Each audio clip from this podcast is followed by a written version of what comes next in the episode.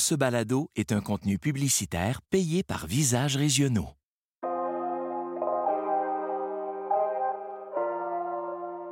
On dit souvent que les régions sont le garde-manger du Québec. Pour vrai, on a un territoire incroyable.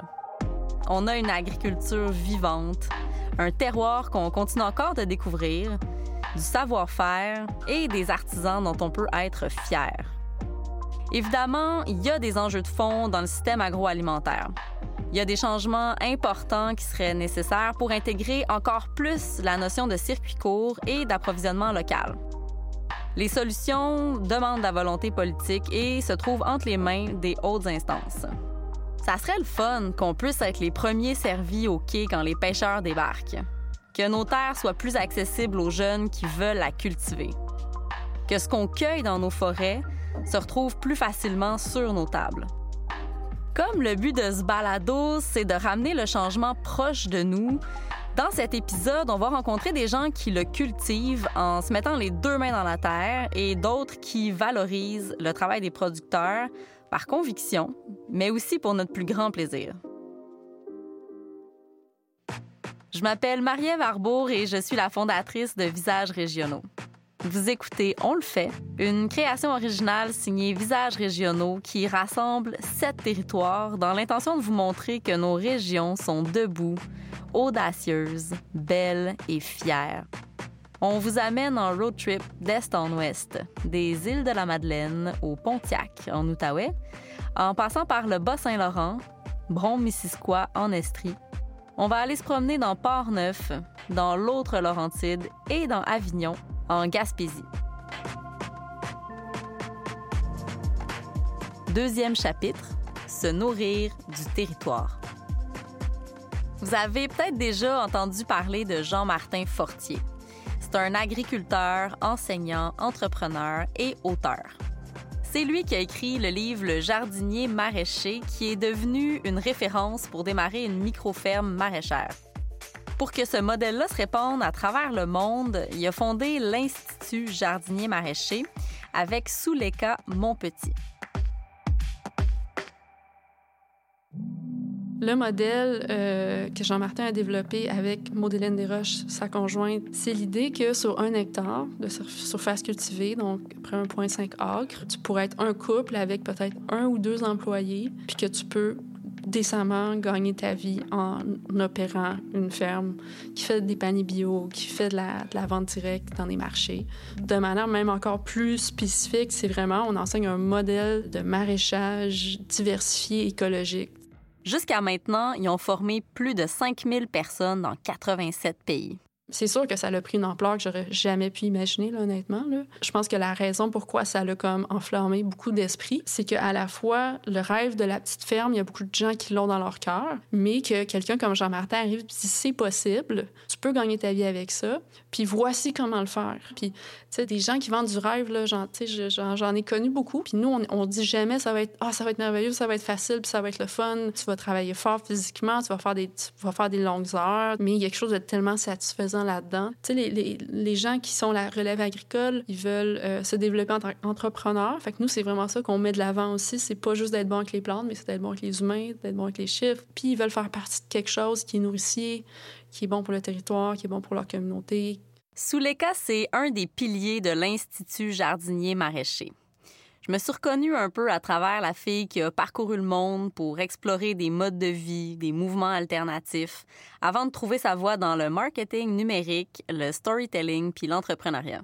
Tu sais, l'Institut jardinier maraîcher, c'est une entreprise d'impact. On offre des cours, des ressources puis de l'inspiration aux gens qui rêvent de démarrer une petite ferme maraîchère biologique. Tu sais, c'est sûr que nous, notre mission qu'on s'est donnée, c'est d'œuvrer pour multiplier les petites fermes partout à travers le monde. Pour moi, puis tu sais, si je peux parler spécifiquement de pourquoi ça fait du sens pour moi de faire ça versus toutes les autres choses que j'aurais pu faire, tu sais, c'est que, tu sais, moi, avant de rencontrer Jean-Martin, j'étais pas comme l'agriculture, c'est ma mission de vie, là, c'était vraiment pas ça. Mais c'est tellement la base, tu sais, je veux dire, qu'est-ce qu'on mange, c'est notre relation la plus viscérale avec l'environnement et la nature. Mais tu sais, viscérale, c'est pas juste une figure de style, là, c'est carrément ça.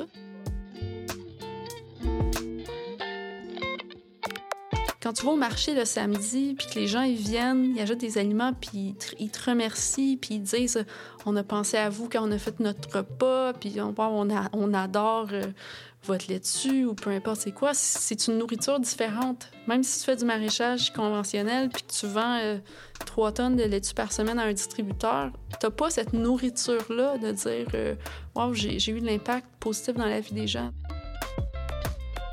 La prochaine étape pour l'Institut jardinier maraîcher, c'est de s'implanter dans la région de Brome-Missisquoi pour que ça fasse encore plus de sens. Brome-Missisquoi, c'est sûrement la région du Québec où tu as le plus d'accès à des aliments locaux, de proximité. L'écosystème, il se porte bien à ça. C'est quand même une région qui a un passé agricole quand même super intéressant. Puis c'est venu à m'emmener une évidence qu'il fallait qu'on soit basé dans la région, tu sais. Donc, on a décidé de fermer nos bureaux de Montréal et en regardant qu'est-ce qu'on pourrait faire, on a vu ce lieu-là qui s'appelle l'Espace Old Mill. L'idée du lieu, au-delà de juste être nos bureaux, on veut que ça soit un hub pour l'entrepreneuriat alimentaire, juste les gens autour de nous, puis on veut que ça soit un lieu nourricier, fait qu'il va y avoir des jardins. Ce qui est clair pour moi aussi, c'est que d'avoir des jardins sur place, ça va amener une intégrité à ce qu'on fait à l'Institut jardinier maraîcher. Le modèle des micro-fermes maraîchères, c'en est un parmi tant d'autres qui se développent présentement au Québec. On a juste à penser aux produits forestiers, à la culture du houblon, ou encore à tous les petits fruits moins connus qu'on cultive de plus en plus. L'aronia, la camerise, le kiwi, la mélange, ou même à la viticulture qui se développe beaucoup en ce moment. J'ai eu envie de comprendre comment on décide de devenir agriculteur en allant rencontrer Sophie Belair-Hamel et Frédéric Ouellette-Lacroix dans leur gîte et vignoble Les Sœurs Racines, toujours dans la région de Brome-Missisquoi. Comment vous vous êtes rencontrés? Au secondaire. Moi, on était des meilleurs amis de secondaire. Moi, j'avais plus d'intention que juste être son amie à Sophie, mais j'ai jamais su. Wow. Pour finalement se perdre de vue pendant cégep université. Puis on s'est retrouvés par l'entremise du milieu de la restauration. Ça n'a pas été long qu'on a habité ensemble, qu'on a fait un enfant. Ouais, ça n'a pas été long. Ouais. On avait ce plan-là de toujours de vivre de la terre, puis de changer un peu notre mode de vie qui soit un peu plus sensé à nos yeux, en fait. Surtout de ne pas élever nos enfants en ville. Il y a quelque chose d'assez intéressant de la ville que... Mais tu peux être étourdi. Ouais, c'est ça, l'espèce d'étourdissement. Je pense que ce que la région m'a amené, c'était comme se connecter. Une transparence avec moi-même, tu sais, une espèce de connexion avec moi, tu sais, avec l'humain que je suis, tu sais, que ma vie fasse plus de sens, tu sais. Les gens que j'admirais le plus, c'était vraiment les producteurs, tu sais, les gens qui arrivaient avec un agneau au restaurant, qui arrivaient avec... J'étais comme... Je les trouve formidables, ces gens-là, tu sais. Je trouvais ça incroyable de nourrir le peuple, tu sais.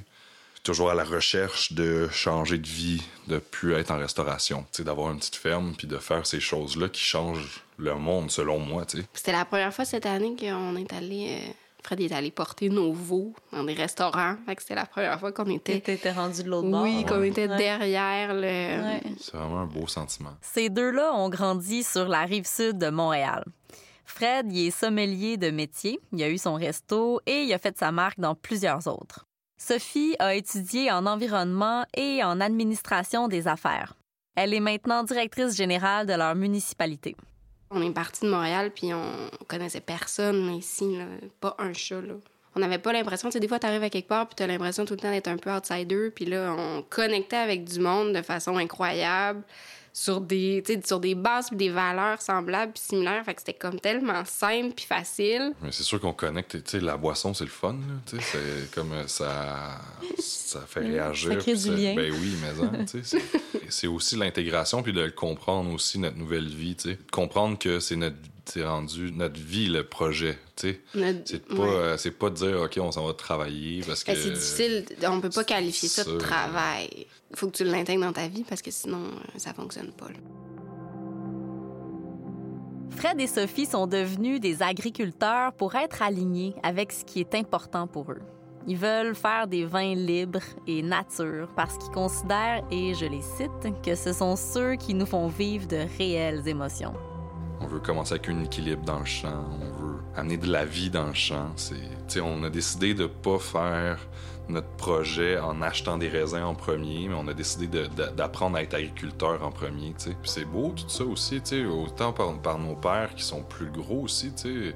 On arrive à Saint-Ignace de Stanbridge, on est beaucoup de producteurs laitiers. Puis on est là avec notre pioche, là, puis on... les gars, ils passent à un gros tracteur. Faut comme, c'est-tu malade avec sa pioche, il mouille? C'est quand même cool, là. Puis les gars, ils viennent m'aider, puis ils veulent discuter. Ouais. C'est malade. Il y a un intérêt. Il y a un intérêt entre l'agriculture conventionnelle, c'est de la grande culture, là. Puis nous, qui sommes à l'antipode, là.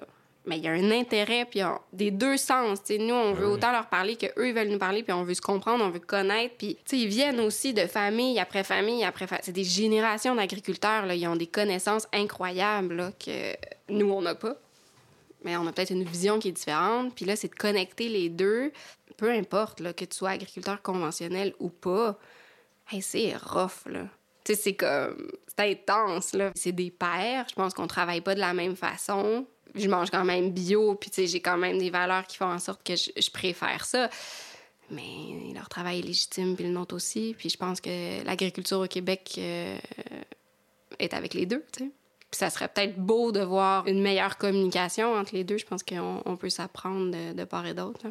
Ça prend des passionnés pour faire une belle agriculture. Mais ça prend aussi d'autres passionnés pour la mettre en valeur.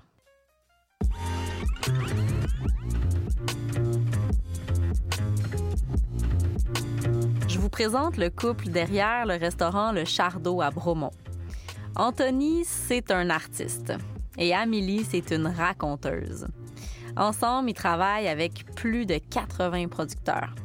On s'était toujours dit qu'on voudrait un resto. Tu sais, quand on s'est rencontrés, moi, j'avais 22 ans, Anto, il avait 24, là. Fait que, on était encore en train de se former en restauration. Puis on s'était dit qu'un jour, on aurait un restaurant, mais on n'avait pas vraiment recetté de rien de précis, tu sais. Puis après ça, la vie a continué son cours. Puis on a déménagé ici, dans les Cantons-de-l'Est de Montréal, il y a 7 ans. En fait, on voulait partir de la ville, ça faisait un moment. On était bien en ville, on a adoré vivre en ville, mais on réalisait les dernières années que dès qu'on était en congé, on sortait, puis qu'on profitait plus vraiment des avantages, des choses qui nous avaient fait triper dans la ville au début. Ici, c'est comme la place parfaite de proximité avec la ville, mais complètement dans la nature, pareil. C'est à la porte, justement, comme de l'Estrie, des Cantons de l'Est. C'est ça, on est vraiment... On peut quand même être vraiment à la campagne. 4 montagnes de ski, tu sais. J'ai même pas l'impression qu'on l'a tant choisi plus la région qu'on est arrivé ici, puis on a fait « Ah, c'est bien hot! » Puis finalement, on n'est jamais reparti, puis je pense que c'est rendu chez nous, ici, maintenant, t'sais. Concours de circonstances. À un moment donné, on est arrivé sur ce local-là. L'objectif, c'était pas d'ouvrir un resto, mais on est arrivé dedans, on a fait « C'est une place pour un restaurant. » Puis là, on a bu 3 bouteilles de vin, puis... On a dit, on ouvre un restaurant.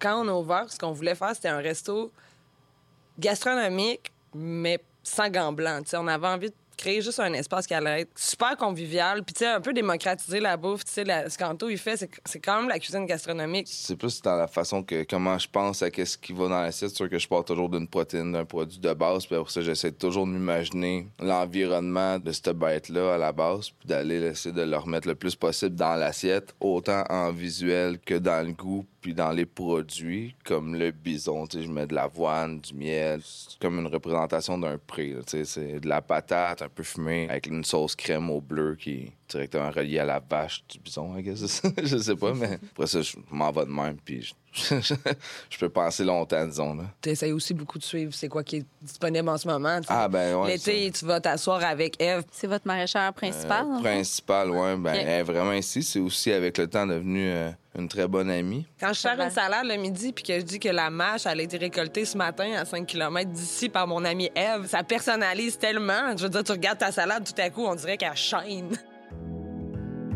J'ai du plaisir à changer vraiment toujours d'assiette, tu sais.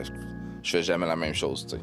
Ça, au début, les clients, ils trouvaient qu'on changeait vraiment souvent le menu. Puis avec le temps, mais tu sais, on dirait... Je pense que ça s'est beaucoup parlé aussi. Tu sais, c'est quelque chose qui a été beaucoup sur le sujet, l'achat local, puis de saison et compagnie dans les dernières années. Fait Maintenant, moi, j'ai vu une différence dans le comportement du client par rapport à « Ah, ben tu sais, ce plat-là, on l'aimait, il n'est plus là. Ah, ben non, mais c'est plus le temps des champignons. C'est plus le temps, tu sais, on va le ramener l'année prochaine. » Puis nos clients ont commencé à justement s'habituer à ça. « Ah, mais au printemps, quand c'est les asperges, tout le monde sait que notre entrée d'asperges avec la bonnette puis le jaune d'œuf, ouais, elle arrive. » Ouais, puis autant pour moi que aussi pour le staff qu'on a, ça devient redondant. Si moi, ça devient redondant, j'imagine que le staff aussi, puis...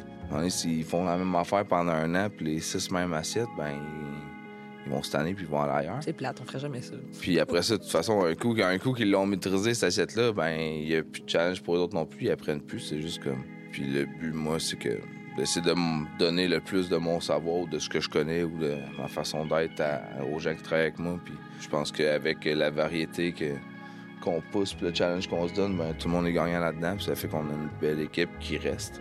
T'sais, on a quand même des gens qui sont là presque depuis le début avec nous. Puis ça on a envie de faire changer l'espèce de mauvaise réputation que la restauration a. Que genre, c'est difficile, c'est pas facile, t'es mal payé, c'est des heures de con. Oui, c'était ça, mais c'est pas parce que moi j'ai passé par là que j'ai nécessairement envie de le faire vivre à ceux qui passent derrière, tu sais. Des restos comme le Chardot, comme celui de Colombe au Bic et comme beaucoup d'autres qui poussent un petit peu partout, on le voit ce souci-là de mettre en valeur non seulement les produits locaux, mais aussi de saison. D'honorer des produits comme ceux créés par Fred et Sophie, par exemple. Il y en a aussi plusieurs comme Anthony qui ont le goût que le rythme de la restauration soit plus sain. C'est le cas de Ève Beaudoin-Galaise et Philippe Raymond qui ont ouvert le café-buvette chez Renard aux Îles-de-la-Madeleine. Leur histoire à eux est quand même pas pire. Ils venaient de s'acheter une vanne pour partir faire des stages dans d'autres restos. Leur premier arrêt, c'était aux îles. La pandémie s'est installée, puis finalement, ils sont jamais repartis. C'est là qu'on s'est mis 2 pieds d'un plat. Ouais. C'est un désir. Direct.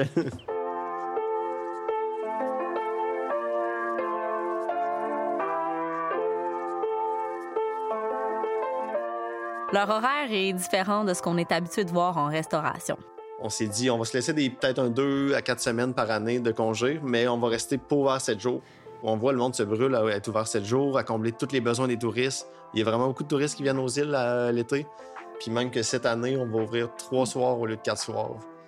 Parce qu'on veut juste combler à l'année, puis pas trop se brûler. On veut vraiment combler de nos produits aussi. Il faut les transformer. Il faut se prendre une journée pour faire ça, aller faire de la cueillette, puis on veut aussi profiter de l'été parce que c'est beau ici.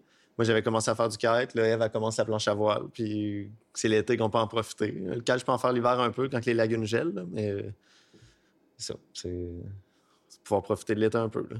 Au lieu de travailler. C'est drôle. En ayant une entreprise, souvent, c'est que tu travailles beaucoup. Mais j'ai jamais été aussi... On n'a jamais eu autant de temps, je pense, pour nous autres qu'en ayant un restaurant. C'est bizarre à dire, là, mais c'est qu'on a moins l'impression, surtout que c'est nos affaires, fait peut-être qu'on a moins l'impression qu'on travaille pour quelqu'un d'autre puis qu'on travaille fort. Mais de prendre le temps d'apprécier les choses, je pense que c'est d'apprécier ce qu'il y a. D'avoir une vue plus posée sur nous, s'aimer, prendre soin de nous. C'est cliché, mais c'est tous des trucs qu'on faisait pas vraiment. Avoir du temps plus de qualité avec le monde qu'on aime. Ça aussi, c'est cliché, mais on avait des gens qu'on aimait dans notre entourage, mais on y voyait moins d'importance. Plus adapté au temps, ça nous donne... en ville qu'il fasse chaud, froid, pluie, ça change pas grand-chose à ma journée. Je m'en allais travailler, puis finalement, ici... il fait super beau. Oh, on va-tu voir le coucher de soleil au Fort-Bourgault? Après ça, il y a du vent. On va en plèche à voile. OK, on va dans quel coin? On prend plus conscience de l'espace, puis on essaie de plus le respecter aussi. Il faut qu'on le respecte n'importe où qu'on est, mais on dirait qu'on voit la fragilité du territoire, fait que ça nous pousse à vouloir faire plus attention. Je pense que les gens sont juste tellement heureux qu'il y ait un endroit qui soit ouvert à l'année puis qui offre différentes options. On est rendu avec nos gangs de madame plus âgée qui viennent. Ça, c'était comme ma plus grosse réussite de l'année. Les madames qui s'ancrent au café. Comme le dit Ève, sentir la fragilité d'un écosystème, ça donne envie de le protéger. C'est sans doute ce qui donne envie aux gens des îles de redoubler d'intelligence puis de proactivité pour prendre soin de cet endroit-là qui est vraiment unique et précieux. Se nourrir du territoire, ça peut prendre différentes formes. On peut voir ça très simplement. Manger ce que la terre nous offre. Mais on peut aussi penser qu'on se nourrit du territoire par les relations qu'on y cultive. Parce que quand on se connecte les uns aux autres, on apprend à se connaître, on partage un territoire et on apprend à en être fier. Dans le prochain épisode, on vous présente des gens qui ont choisi de porter des entreprises avec une mission sociale en région et qui réussissent à avoir un réel impact sur leur communauté.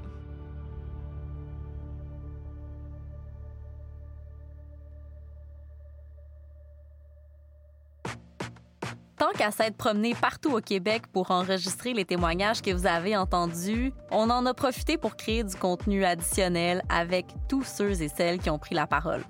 Plein de belles choses à voir, lire et entendre sur nos régions. Rendez-vous sur notre site web visagesregionaux.com.